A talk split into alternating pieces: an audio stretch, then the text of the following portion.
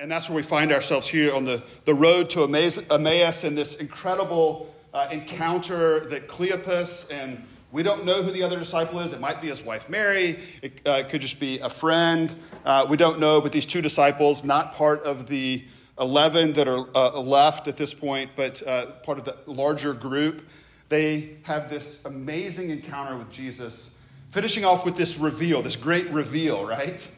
Um, I, when I was younger, one of my favorite shows was uh, TV's bloopers and practical jokes. Um, you know, back when you didn't have uh, YouTube to just go find all the bloopers and those kind of things. You can, you can find The Office, like every season has like 10 minutes of bloopers. I've, I've watched them all. But, uh, you know, it, it, back when I was a boy, uh, you know, it, you just got what you got on TV, and they had, they had brought together some clips and bloopers. But one of the things that they had as a part of the show, uh, and I, I, I, my I'm old, and so my memory might fail me, but I, am almost positive it was this show where they would have stars surprise some of their fans.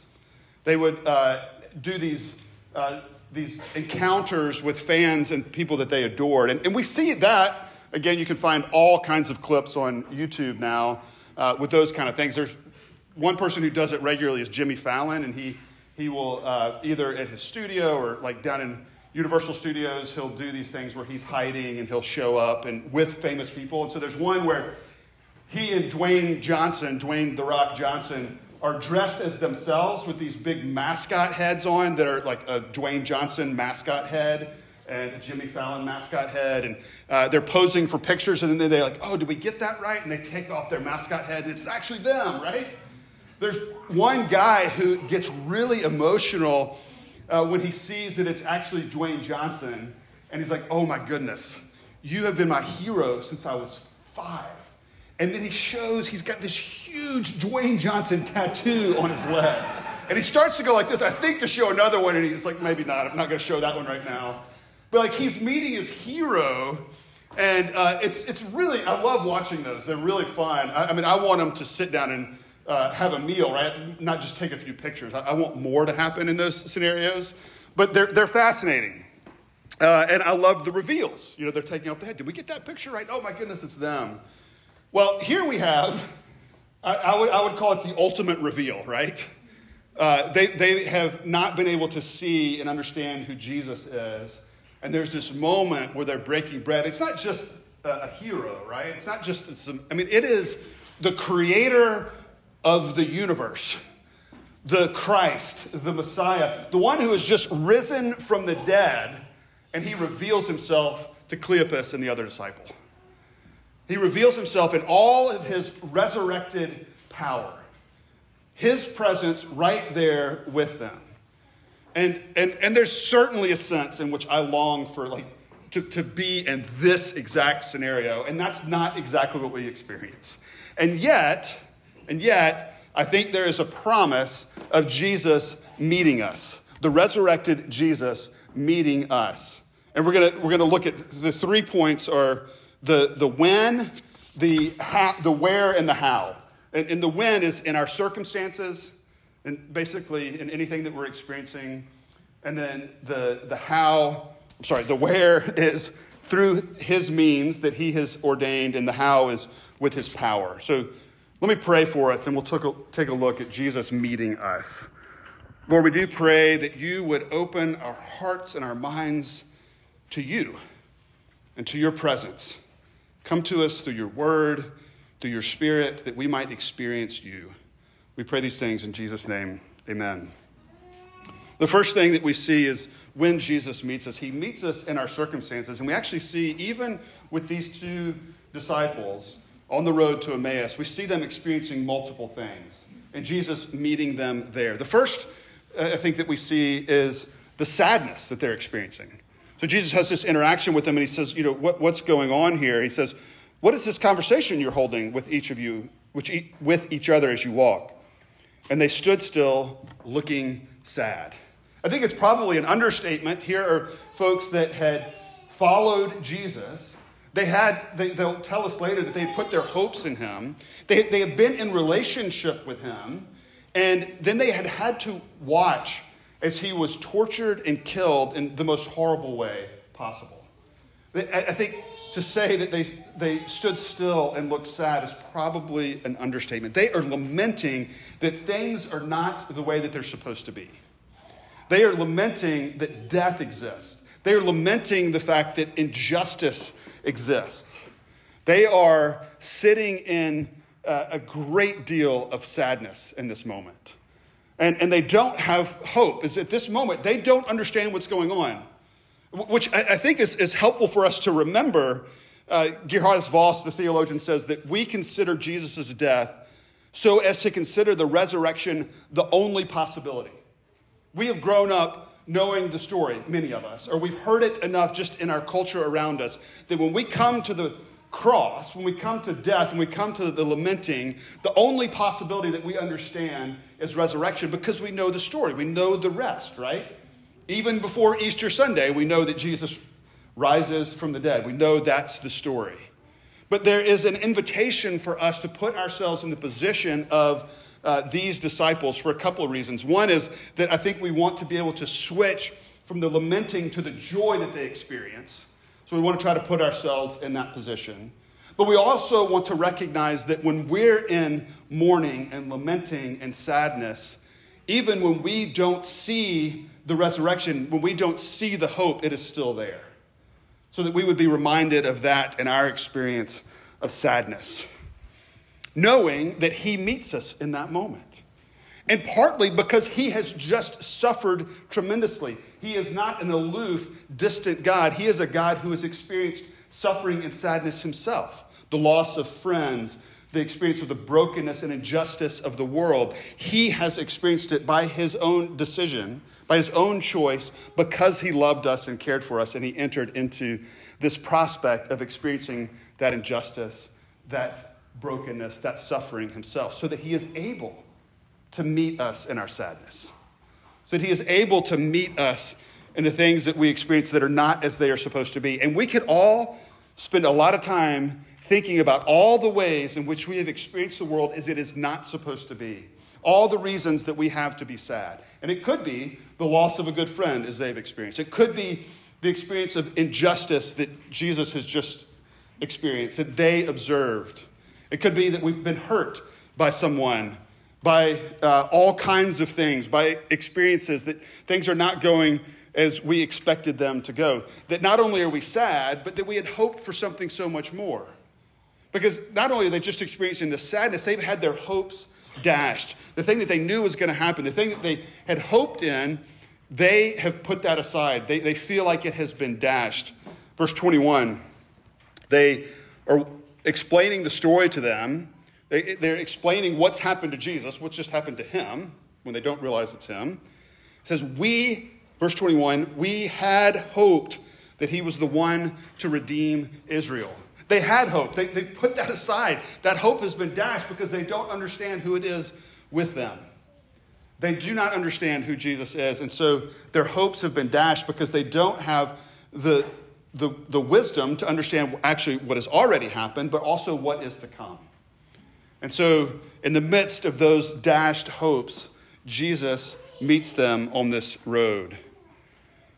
We wish uh, that this would, wouldn't have happened in this way, right? That he had given all of these promises uh, and that his promises often come in suffering. That's part of the reason that they don't understand what's going on here. So that when he calls them out in verse 25, O foolish ones, O slow of heart to believe, then goes verse 26. Was it not necessary that Christ should suffer these things and enter into his glory? That this idea that, that suffering shouldn't be a part of the story, right? That it, shouldn't be in our sadness that he needs to meet us. And, and yet, again and again and again, what we see is that that's actually primarily where Jesus meets us, in our weakness and our suffering. That that is more often than not the place where we experience him in a deep way. That is the way that he is his often works. And we wish that it weren't the case. We, we would love if the promises of God had always come through our success, through things going really well, and yet that is not the way that he, he works. He's set forward this cross centered life where he himself has suffered and died, and he calls us ourselves to take up our cross daily and follow him, to experience that suffering ourselves. And, and if we were to go around the room, we could have that opportunity to share all the ways in which we experience the world as it's not supposed to be, all the things that we lament, all the things that cause us sadness. We could also share our stories of experiencing the Lord. And the large majority of them would come in suffering, they would come in difficult times. I, I think about uh, many of you, it's been a while since I've talked about the, the big nap, but many of you know if you're newer, I was uh, in the hospital for three months when I was uh, a junior in college and wasn't supposed to make it. And my parents would tell you now, even part of their story, is the Lord meeting them in that time when they were living in the Ronald McDonald house, nine hours away from home, going home multiple nights expecting to hear that I hadn't made it. I, I refer to it as the big nap. I slept through most of it, so I didn't experience even the most difficult parts. My, my parents and friends experienced that more than I did. And so they'll tell you in the midst of that, that, that suffering and that, uh, that heartache that they experienced, that they experienced the Lord and His presence in profound ways. And, and I think that we would all have stories similar to that of the, the Lord, if we are followers of Jesus, the Lord meeting us in times of difficulty. Now, maybe you're not a follower of Jesus and, and you have questions and doubts. We see as well that the Lord meets us in our doubts. Verse 22 through 24, one of the things that these disciples do is they tell Jesus the testimony of the women who went to the tomb and found it empty and said that they had had a, a vision, they had had an angel tell them that he was alive. And yet they don't believe that that's true. They're full of doubts. They doubt that story. They doubt it. It's clear because they said, We had hoped. If they believed the story, then, then they wouldn't have said, We had hoped. They would have been telling of the resurrected Lord. That would be where they started, right? But that's the case for, we all deal with doubts about who he is. We deal with doubts about the resurrection. Is this a real story? Did, did Jesus, who was God, become a man and suffer and die? Did he rise from the dead? Is that something that we actually believe? To be clear, we gather as a church because we believe that that is a real historic event that it actually happened. And we believe that Jesus meets us even when we have doubts and questions about that. And there are lots of conversations that we could have about why we believe that that's something that really happened, that is really true, and has deep implications for all of life.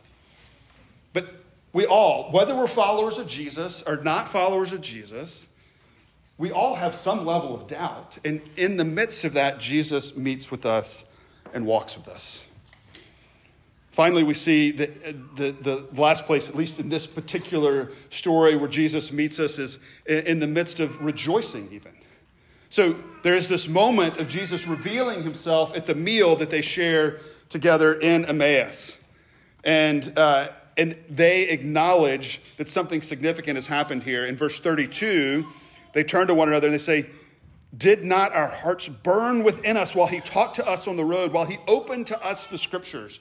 And then they're so excited about it, they've taken this journey to Emmaus. It, it would have uh, not been as easy as you know, driving seven miles as they walk through uh, these. Uh, at, at, this time, walk these seven miles. They immediately they, they get up in that very hour and they return to Jerusalem so they can tell everybody. They are excited. They are rejoicing in what has happened.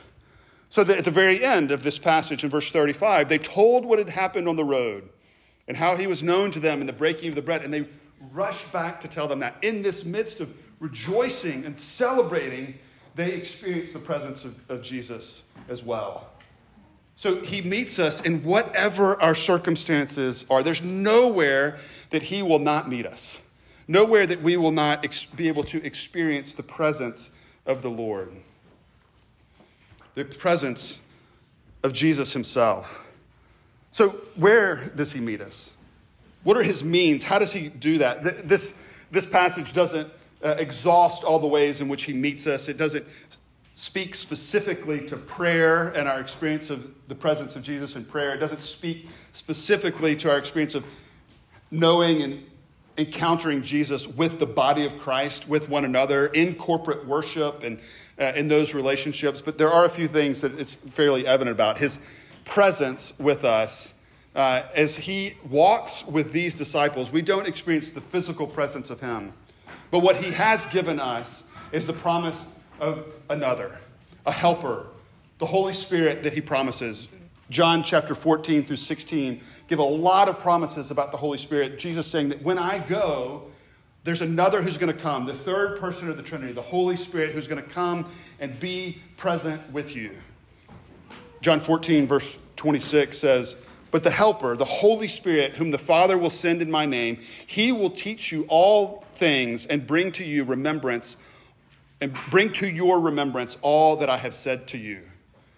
That the Holy Spirit will meet. And that's in the suffering, that's in the joy. The Holy Spirit is a promise of the presence of God, spiritually experienced, not physically, but spiritually uh, experienced in, uh, as a promise from the Lord. That is one of the ways that we uh, experience His presence. The, the other way that we see it very clearly here is in the scriptures, verse 27, this incredibly significant passage where Jesus says that all of scripture is about him. And beginning with Moses and all the prophets, which is essentially, that's the Old Testament.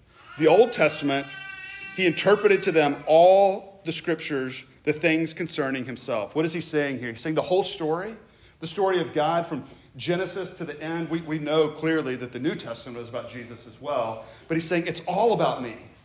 This is where you experience me in the Word of God. And this is a theme that we find in the Old and the New Testament. Even the idea of the Word of God, the Word which he uses to create the world, to create the universe. That Word is something that is powerful, that he has used to reveal himself again and again through the law, through his, through the prophets, he is revealing himself. And then we see that the, the Word, John 1, that was in the beginning, the Word was God, that it becomes flesh and dwells among us, that Jesus himself is described as the Word. There's this beautiful picture of the Scripture, this mystery of the connection between Jesus and the Scripture, and that he reveals himself there. He has given us his Word that we might experience his presence. This is just core and central to the way that we experience Him. And there's an encouragement, there's a very clear application that we, then read the Word. I mean, we're experiencing it preached right now, but we experience the Word, we are able to read it ourselves. Uh, we have, starting next week, uh, new daily prayer guides. They're out there on the table. If you want somewhere just to start, where do I start in reading the Word? Grab one of those, and it will give every day different passages to read. If you want something even simpler, read through a psalm every day. Read through the book of John. Experience the presence of God in his word. This is, this is central here, but it is, it is clear throughout Scripture that this is, that this is the case. And, and, and the reality is that uh, this is a hope that he has given us again and again, that this word is powerful for us because we meet him. So we, we meet him through his Holy Spirit, we meet him through the Word.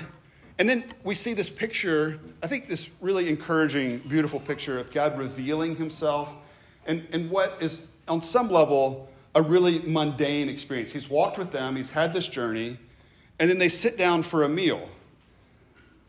And in verse 30, when he was at the table with them, again, experiencing this meal, something that happens two or three times every day, the mundane, he took the bread and blessed and broke it and gave it to them. And, and there's some language here that uh, could, could point to the Lord's Supper, the table that we experience every week. It doesn't seem that Luke uh, clearly has that in mind. It seems it's more just this meal. There is a, an overlap. There's a reason that he gives us a meal, this mundane thing, to picture the presence of God with us. But here, they are experiencing this meal, and it's in that moment their eyes were opened and they recognized him. In this mundane experience of sharing a meal together, he reveals himself. I think there's, there's hope there that we experience him in just the, mundane of life. In the regular, ordinary things that we experience, Jesus reveals himself.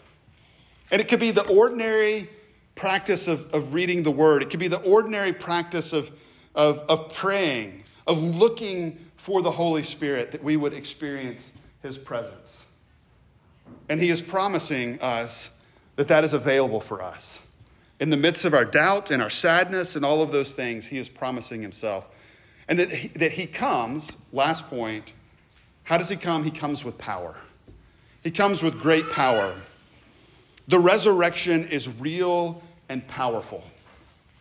And, and I think it's helpful to note that it is real and powerful even before they realize it.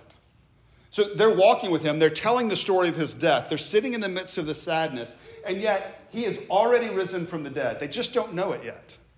This is often our experience of the Lord.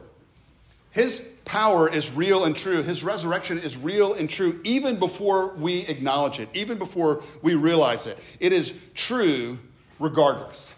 And it is available for us regardless. Now, sometimes that means that his revelation of himself or our experience of it or our acknowledgement of it uh, is longer than we would like it to be. We're sitting in the sadness or the suffering sometimes longer than we wish before we see the presence of God for us. We, we admittedly, I admittedly wish that sometimes it were a bit clearer. And yet the promise and the hope is still sure. It is still certain that the resurrection actually matters. And we, we could talk about the fact that the resurrection of Jesus that has already happened points to our own resurrection to come, when all things will be made right, when he will not only redeem us and forgive us, but if we look back at the catechism question from today, that he is, he is redeeming all of creation. And that is a promise of his presence and what is to come. He comes with his power, his power that has conquered death, his resurrection promises. And it is the power of the truth of what is going on in this world. The power of Him giving His presence all throughout Scripture.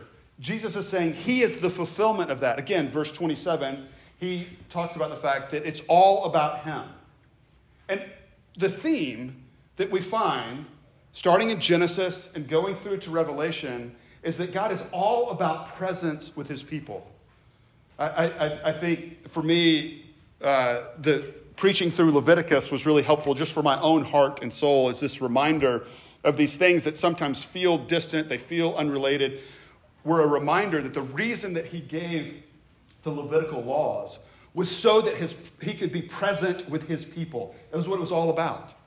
God being present with his people.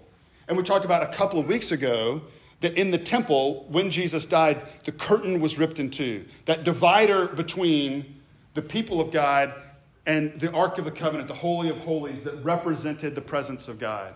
Jesus tore that down. He allowed us in, in new and greater ways access to his presence. And so we see that Jesus is the fulfillment of this work that God has been doing since the fall to redeem what was broken to fix those things that we lament, those things that we recognize are not right with this world. Jesus is working to fix those in order that we might be with him, that he would be our God, that we would be his people. And we look forward to that ultimate and final day when resurrection happens for all of us. When the new heavens come to the new earth and they establish all things right, all things are made right. When he says, I will be with you as your God, and you will be my people. And there will be no more crying, no more pain, no more death, for the former things have passed away. The presence of God in a new and real way. This is leading to that. It's all about experiencing the presence of God. This is the promise that comes. This is what the resurrection means for us. This is what it meant for Cleopas and the other disciple. This is what it means for us today that the presence of God, no matter what we're experiencing, is available for us. Let's pray.